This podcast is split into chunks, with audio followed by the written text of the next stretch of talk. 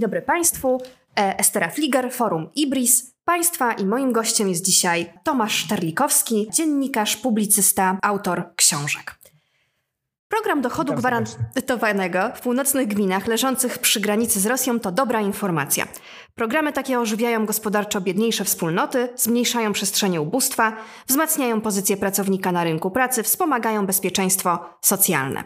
Panie redaktorze, to jest e, Pana wpis na Twitterze, po którym pojawiły się pytania, czy złożył Pan już akces do partii Razem. Złożył Pan już akces do partii Razem? E, to jest oczywiście zdanie jakieś kompletnie krytyjskie. To znaczy, ja, jeśli chodzi o tak zwany dochód gwarantowany, to na ten temat pisałem już na samym początku pandemii, mówiąc, że wydaje mi się, że pandemia i no, gigantyczny kryzys gospodarczy, a przede wszystkim gigantyczny kryzys społeczny, który był związany z faktem, że bardzo wielu ludzi, szczególnie tych zatrudnionych na rozmaite umowy śmieciowe, szczególnie w usługach, z dnia na dzień straciło pracę. Byli oczywiście restauratorzy, którzy na przykład zachowywali swoich pracowników, ale ogromna większość, żeby ratować biznes no, musiała rozstać się ze swoimi pracownikami albo chciała rozstać się, już zostawiam. I w takiej sytuacji już wtedy pisałem o tym, że wprowadzenie jakiejś formy, przynajmniej czasowo, gwarantowanego dochodu byłoby istotnym rozwiązaniem, tak żeby państwo wspomagało nie tylko przedsiębiorców, co także moim zdaniem było ważne, ale również pracowników, którzy nie zawsze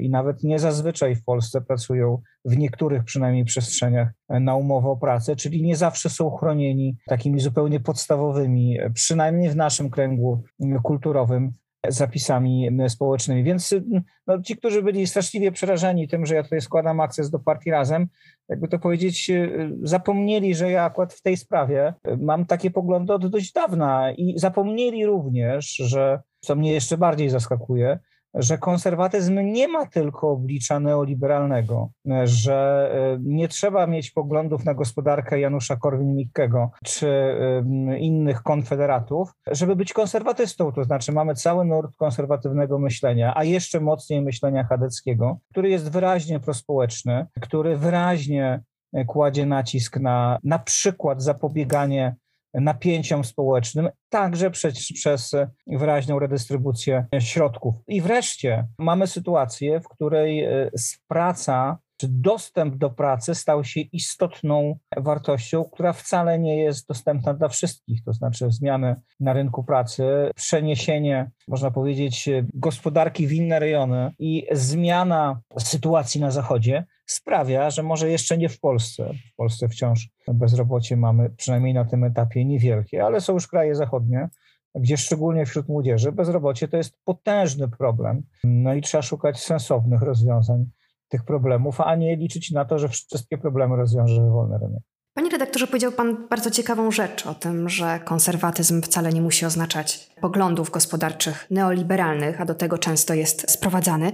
Skąd to się bierze? Skąd, skąd taki stereotyp, skąd takie przekonanie? No w największym skrócie bierze się stąd, że rzeczywiście polski konserwatyzm często jest takim kserokonserwatyzmem, jest kserem z rozwiązań i z myślenia innych krajów zachodnich. W tym przypadku chyba najmocniej jest kserowaniem rozwiązań Tea Party i no, pewnej części, też nie całości, warto na to zwrócić uwagę, amerykańskiej partii republikańskiej i to też nie całej amerykańskiej partii republikańskiej, ale tej partii republikańskiej za czasów Reagana, bo nawet nie później, a później za czasów Trumpa, który notabene więcej na temat neoliberalizmu mówił niż realnie w tym kierunku zmieniał, jeśli chodzi o sytuację gospodarczą, chociaż no, zdarzały mu się także niedobre decyzje. I to jest jakby pierwszy wymiar. Drugi wymiar no, to jest fascynacja potężna w Polsce postacią nawet jakoś zrozumiała z przyczyn historycznych postacią Margaret Thatcher, która w zasadzie była liberałką, a nie konserwatystką, jakbyśmy chcieli się upierać. Natomiast ten jej wizerunek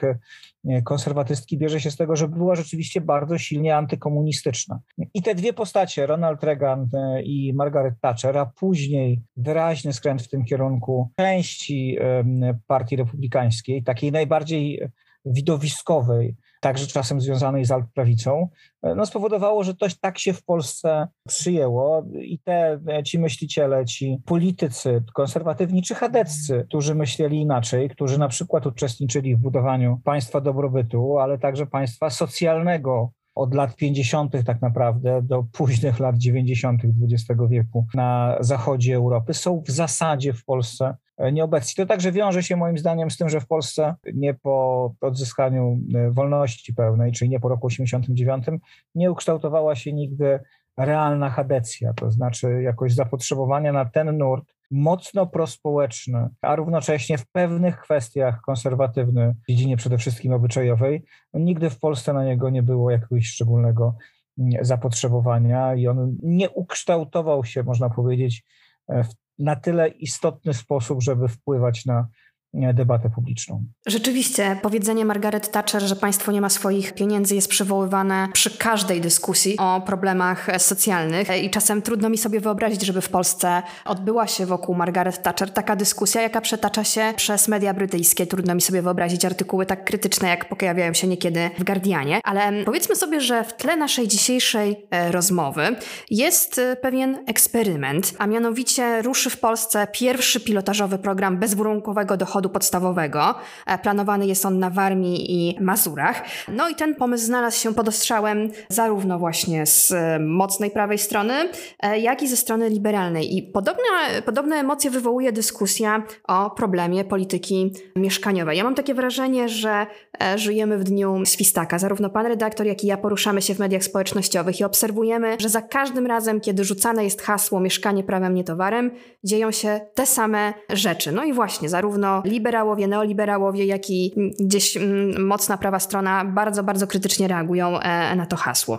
Znaczy, ja bym powiedział, że akurat samo hasło jest moim zdaniem niespecjalnie szczęśliwe, to znaczy za nim kryje się słuszna treść, natomiast samo to sformułowanie rzeczywiście rodzi błyskawiczną reakcję sugerującą, że ktoś chce, żeby mieszkania rozdawać. Takiego postulatu nie ma, to powiedzmy zupełnie otwarcie. Nie chodzi o to, żeby państwo budowało mieszkania i je rozdawało tym, którzy potrzebują. Postulat jest inny i to jest postulat, jeżeli już go będziemy rozkładać, sensowny, żeby rzeczywiście prowadzić sensowną politykę mieszkaniową, żeby wieloletnie kredyty, na które decyduje się niemała część Polaków, żeby mieć własne lokum, żeby nie były sznurem na szyi, który to w takich sytuacjach jak teraz galopującej inflacji, rosnących stóp procentowych, który bardzo wiele rodzin czy par czy jednostek, bo przecież także mm, osoby samotne decydują się na zakup e, mieszkań, e, żeby ich nie zaduszały. To jest jakby pierwszy wymiar. I drugi wymiar no to jest pytanie o to, czy my rzeczywiście musimy iść. To jest w dużej mierze i to wynika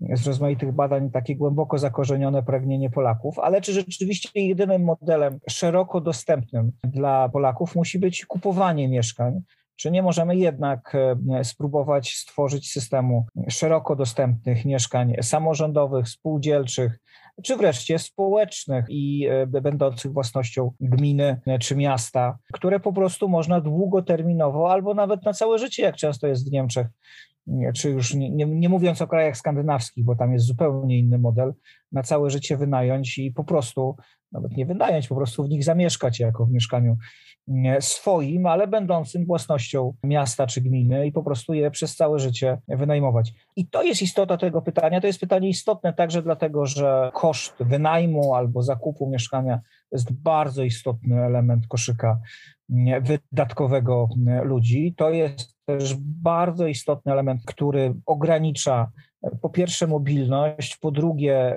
bardzo istotnie ogranicza poczucie bezpieczeństwa, także bezpieczeństwa e, socjalnego. Wiąże bardzo często ludzi do pracy, która bywa nie chcę powiedzieć, że często czy rzadko, ale powiem ostrożnie, bywa związana z jakąś formą mobbingu czy przemocy, to wszystko razem rzeczywiście wymaga od nas bardzo poważnego rozważenia, czy ten nawet trudno powiedzieć model, bo myśmy żadnego modelu jako państwo nie stworzyli polityki mieszkaniowej. W latach 90. to się tak po prostu zaczęło dziać, nikt tego nie kontrolował. No i efekt jest taki, jaki jest. Mamy wszechwładzę w zasadzie nieograniczoną. No teraz próbują trochę frankowicze ograniczać tą wszechwładzę banków, które w zasadzie mogą z kredytobiorcą zrobić wszystko. Mamy w zasadzie brak możliwości wyboru, na jaką formę długoterminowego związania się z mieszkaniem e, chcemy się zdecydować. No i w efekcie mamy potężne problemy społeczne. To prawa strona, choćby Klub Jagielloński, często zwraca uwagę na to, że nie będzie realnej zmiany podejścia na tyle realnego, żeby on wpłynął na wskaźniki demograficzne, postawy natalistycznej, dopóki ludzie nie będą się czuli zabezpieczeni w tej jednej z podstawowych podstaw, jakim jest prawo do osobnego, odrębnego mieszkania i to takiego mieszkania, którego posiadanie nie rujnuje i nie wiąże nam pętli na szyi. A czy pan redaktor nie ma może wrażenia, że ta dyskusja, która właśnie wybucha za każdym razem e, z tą samą siłą w mediach społecznościowych wokół tego hasła, e, w której biorą udział często publicyści, dziennikarze, ale też ekonomiści, nie jest przypadkiem wygodna dla obozu rządzącego, bo tam się kłócą właśnie lewica i liberałowie i mamy z boku ten obóz rządzący, który udaje chyba, że tej dyskusji nie widzi, bo położył program mieszkaniowy.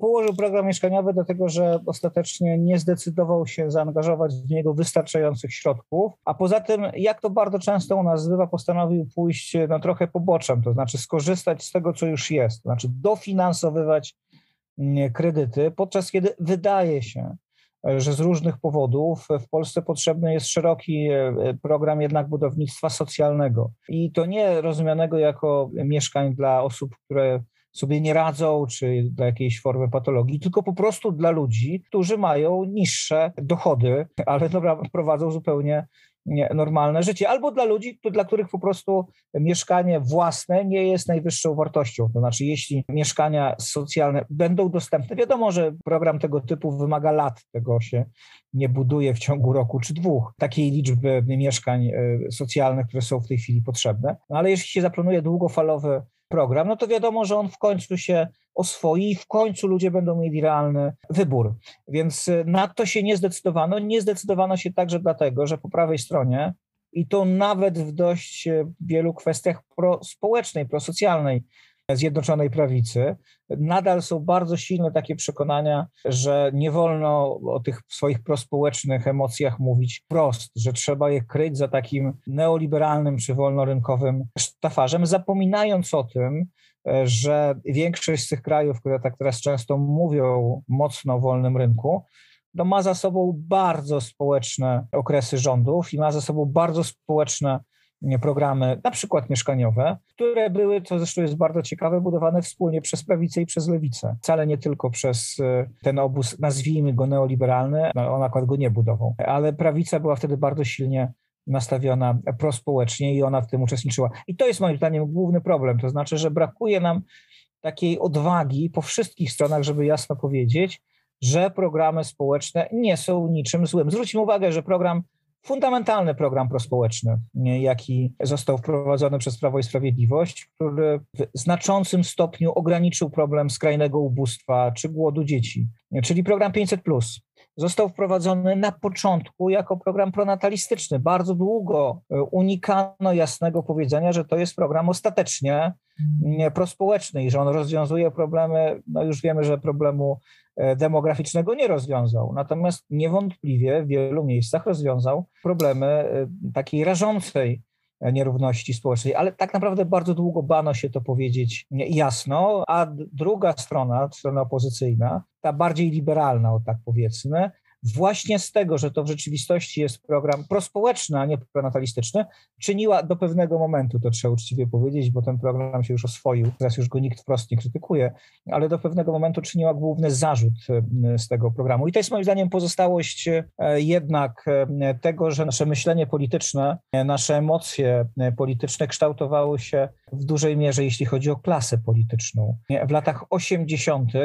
i na początku 90., kiedy właśnie Reagan, kiedy właśnie Thatcher, kiedy właśnie Balcerowicz byli, mając świadomość różnorodności tych osób, byli właśnie takimi bogami, którzy mieli dyktować, co jest naprawdę dobre dla wszystkiego, podczas kiedy my wiemy już, że sytuacja także gospodarcza czy ekonomiczna jest dużo bardziej skomplikowaną rzeczywistością i tej niewidzialnej ręki, ręki rynku. Dodajmy, że sam Smith to raczej mówił o niewidzialnej ręce Boga, która kieruje rynkiem, ale to już zostawmy nie, szczegóły takie filozoficzno-politologiczne, że ta niewidzialna ręka rynku jednak zazwyczaj jest sterowana bardzo konkretnymi decyzjami politycznymi i bez tych decyzji politycznych wiele rzeczy, które teraz uważamy za wolnorynkowe, by się po prostu nie udało. Donald Tusk przyznał niedawno, że własne mieszkanie nie może być przywilejem bogaczy. To będzie jakaś trwała zmiana e, po stronie obozu liberalnej opozycji?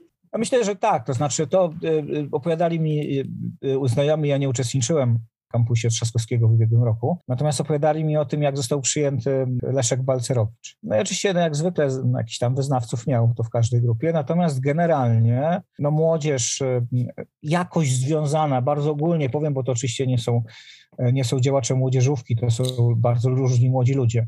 No ale jakoś związani z tą stroną, nazwijmy ją liberalną, dość negatywnie e, reagowali na taki jego bardzo apodyktyczny neoliberalny ton, zarówno ten związany z politykami klimatycznymi, jak i z politykami socjalnymi, jak i właśnie z podejściem do mieszkań politycy, Donald Tusk jest jednak z taki, jest jednym z takich polityków, który dość dobrze wyczuwał, nie wiem czy nadal wyczuwa, ale na pewno wyczuwał nastroje społeczne e, i szczególnie w tym młodszym pokoleniu.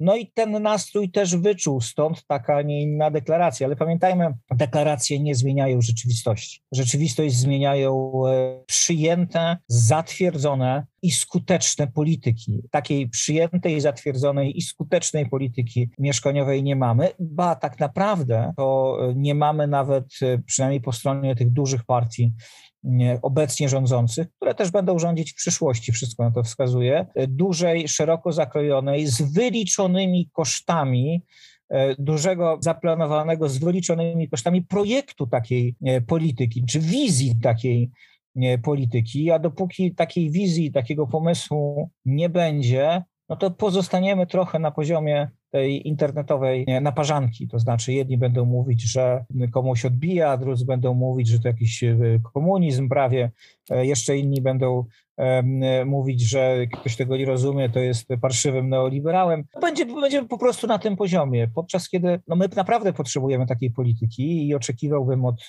no choćby od opozycji, od rządu też oczywiście, bo to on sprawuje obecnie władzę, takiej szeroko pomyślanej polityki, szczególnie, że dodajmy jeszcze jeden element. Tych mieszkań będzie potrzebnych jeszcze więcej, ponieważ wynajem niewątpliwie pójdzie w górę, już poszedł, także dlatego, że my już wiemy, te dane są twarde. 27% e, uchodźców wojennych e, z Ukrainy deklaruje już teraz, że chce zostać w Polsce. Prawdopodobnie to nie jest żadne przesadzone założenie, zostanie ich zdecydowanie więcej. Po pierwsze, dlatego, że nie wiemy, ile jeszcze wojna będzie trwała. Po drugie, dlatego, że z perspektywy poziomu życia Polska w porównaniu z Ukrainą no stoi nieporównanie wyżej. Jest po prostu bogatym zachodnim państwem. My możemy oczywiście porównując się do krajów skandynawskich czy do Niemiec mówić, że jesteśmy biedni, ale w porównaniu z Ukrainą jesteśmy naprawdę bogatym zachodnim państwem i wielu ludzi wybierze tutaj bezpieczne i dostatniejsze życie. Dla jednych tylko bezpieczniejsze, bo dostatnie prowadzili w Ukrainie, dla innych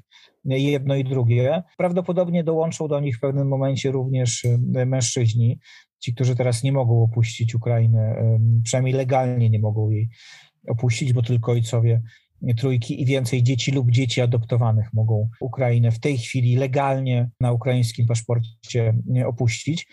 Więc no, będzie jeszcze większa potrzeba poszerzenia tego wolumenu e, mieszkaniowego, bo się wszyscy zadusimy tutaj i w dużych, i w mniejszych miastach. Dodajmy, że to jest zresztą bardzo ciekawe, że ten problem jest silniejszy jeszcze w mniejszych miejscowościach niż w większych, bo tam się mniej buduje. No ceny oczywiście można porównywać do Warszawy, są niższe, ale też w Warszawie są wyższe dochody, trochę przynajmniej, a w wielu miejscach dużo wyższe, więc to, to, to wszystko wymaga naprawdę szybkiej reakcji. E, I jestem trochę zaskoczony, e, że na poważnie na ten temat nie dyskutujemy. A lewica, może to jest dla niej szansa? Może. E, natomiast lewica w, w, Polsce, chociaż partia razem próbuje w tej chwili wrzucać trochę pomysłów e, prospołecznych, takich bardzo prospołecznych i bardzo socjalnych. Natomiast lewica w Polsce, jeżeli ją traktować jako pewną całość, e, albo jeżeli traktować ją jako pozostałość postkomunistyczną, była na pewnym etapie swojego istnienia przynajmniej równie neoliberalna, momentami bardziej neoliberalna niż na przykład porozumienie centrum, czy wczesne lewe skrzydło, czy socjalne skrzydło prawa Prawa i Sprawiedliwości, bo Prawo i Sprawiedliwość oczywiście miało różne etapy e, swojego rozwoju, więc e, no na starą lewicę bym specjalnie nie liczył. To nie jest jej e, przestrzeń zainteresowania. Natomiast młoda lewica wydaje mi się, że nie ma obecnie jeszcze wystarczającego zaplecza wyborczego po prostu. To znaczy, nawet ci młodzi ludzie, którzy, ci w średnim wieku, którzy jakoś z tymi postulatami prospołecznymi się utożsamiają i widzą taką potrzebę, w swoich decyzjach wyborczych kierują się innymi kwestiami niż te socjalne W związku z tym nie wydaje mi się, żeby lewica mogła na tym zbudować, przynajmniej na tym etapie, swoją potęgę, co nie zmienia faktu, że powinna takie pomysły zgłaszać, bo to jest jej, także jej, bo oczywiście współczesna lewica ma różne nuty i różne przestrzenie zainteresowania, ale to powinien być jej przestrzeń zainteresowania. Takie pomysły od czasu do czasu zgłaszają również takie środowiska bardziej już intelektualne niż polityczne, jak to wspomniany już klub jagielloński. No ale znowu to jest środowisko, stowarzyszenie, klub intelektualny, czasem trochę think tank, a nie partia polityczna. Więc no, niestety to jest być może jeden z naszych głównych problemów. Niespecjalnie widzę takie środowisko polityczne, które na przygotowaniu takiego programu mogłoby zyskać politycznie, a niestety w takim klasycznym myśleniu współczesnych polityków no, robi się to, co przynosi korzyści. Korzyści w znaczeniu bieżącym, doraźnym, czyli to, co może przynieść tam wahnięcie w górę e, w sondażach politycznych. To kończąc powoli naszą e, rozmowę, e, przyszły rok to rok e, wyborczy. Wiem, że pan redaktor zapoznał się z raportem Pęknięte pokolenie rewolucjonistów Młodzi wobec sytuacji w Polsce w 2021 roku. To raport, który jest oparty o wyniki badań przeprowadzonych przez Centrum imienia Ignacego Daszyńskiego oraz IBRIS. Panie redaktorze, jakich wyborców pan tam zobaczył? Jacy są ci młodzi, ci, którzy pójdą właśnie w przyszłym roku do urn wyborczych oddać, oddać głos? Jak tutaj przewidujemy, no niestety być może te tematy socjalne nie pojawią się w kampanii. No ale właśnie jakie są oczekiwania, co to są za młodzi ludzie? Ja oczywiście czytałem ten raport bardziej z perspektywy wyzwań, jakie stoją przed Kościołem wobec tego pokolenia. No to jest zdecydowanie pokolenie dużo mniej zaangażowane religijnie, żeby nie powiedzieć wielokrotnie mniej zaangażowane religijnie. Tam o tym, o, o tym że są praktykujący, regularnie praktykujący, mówi niespełna jedna trzecia młodych ludzi w tamtym pokoleniu. W moim pokoleniu, bo to drugie pokolenie, które tam jest analizowane, czyli rok 92, bo ja właśnie wtedy byłem w takim wieku, 18-latkiem, e, byłem w roku 92, to tam, tamtym pokoleniu to było 67% ludzi. No to pokazuje jakby skalę, skalę i tempo zmian. Po drugie, to jest pokolenie kompletnie już całkowicie wyemancypowanych kobiet. To jest istotna zmiana, ona będzie wpływać także na mężczyzn, dlatego że wciąż mam wrażenie, że to jest nadal, przynajmniej w pewnych środowiskach, pokolenie, w którym e, grupa mężczyzn jeszcze się z ową emancypacją nie, nie pogodziła. To znaczy, nie pogodziła się także dlatego, że w tym procesie e, przegrywa po prostu, to znaczy nie wykorzystuje swoich szans i ma żal do tych, którzy te szanse e, wykorzystują. Więc to jest drugi element, bardzo, bardzo istotny, który będzie wpływał na dalszy rozwój sytuacji. Tam jest bardzo ciekawa jedna dana dotycząca uczestnictwa e, młodych kobiet w protestach związanych z Trybunałem Konstytucyjnym. 54% mówi, że w nich nie uczestniczyło w żadnej formie, no ale to oznacza, że 46%, jak łatwo policzyć, uczestniczyło w różny sposób i na różnym etapie. Ale w tych protestach, co oznacza ni mniej, ni więcej, tylko że to jest doświadczenie pokoleniowe, pamiętajmy, że w przypadku dużych miast to prawdopodobnie e, te odsetki się jeszcze zmieniają, to znaczy liczba nieuczestniczących jest mniejsza niż liczba, e, znaczy zwiększa się liczba tych, którzy uczestniczyli, a zmniejsza się tych, którzy nie uczestniczyli. I to także jest istotna zmiana, bo to oznacza, że w przestrzeni obyczajowej te postulaty, nie wiem czy socjalne, to jest dla mnie samego ciekawie, czy one się w końcu pojawią, natomiast na pewno postulaty obyczajowe związane z prawami osób LGBT, z rozmaitymi politykami równościowymi, one będą wchodzić dużo bardziej dynamicznie w przestrzeń rzeczywistości politycznej i będą w związku z tym podnoszone już nie tylko werbalnie, ale także realnie przez tych polityków, którzy będą chcieli to młodsze pokolenie pozyskać. Co notabene w drugą stronę oznacza, i to widzimy na przykład w Stanach Zjednoczonych, powiedziałbym utwardzenie się, radykalizację w drugą stronę, strony prawej, tej, która tych zmian nie akceptuje, która, albo która się ich obawia, bo jedni nie akceptują, a drudzy się boją. I to także będzie wzmacniać ten elektorat. On nie będzie duży, po obu stronach to nie będą jakieś grupy e, ogromne, ale już będą znaczące, co będzie oznaczać, że będą wpływać także na e, partyjny mainstream, partyjny mainstream po obu stronach.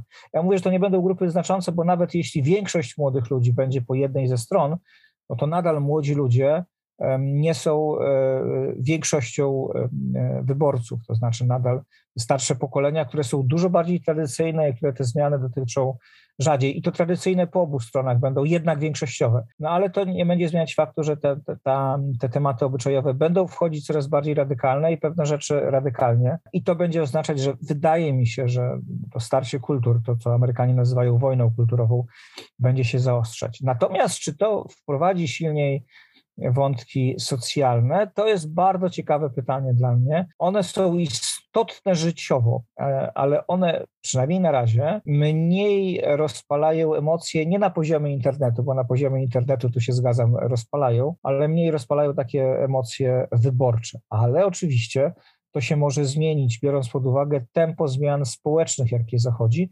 także tych zmian związanych z masową migracją i z ruchem uchodźców i z wojną za naszą granicą, która przecież przynosi e, już w tej chwili przynosi gigantyczny kryzys, więc e, nie wykluczałbym, że te elementy zagrają, ale na razie to jest raczej wróżenie z niż taka twarda analiza, do której podstawy już widzimy. Bardzo dziękuję panie redaktorze za ciekawą rozmowę państwa i moim gościem był e, pan Tomasz Terlikowski.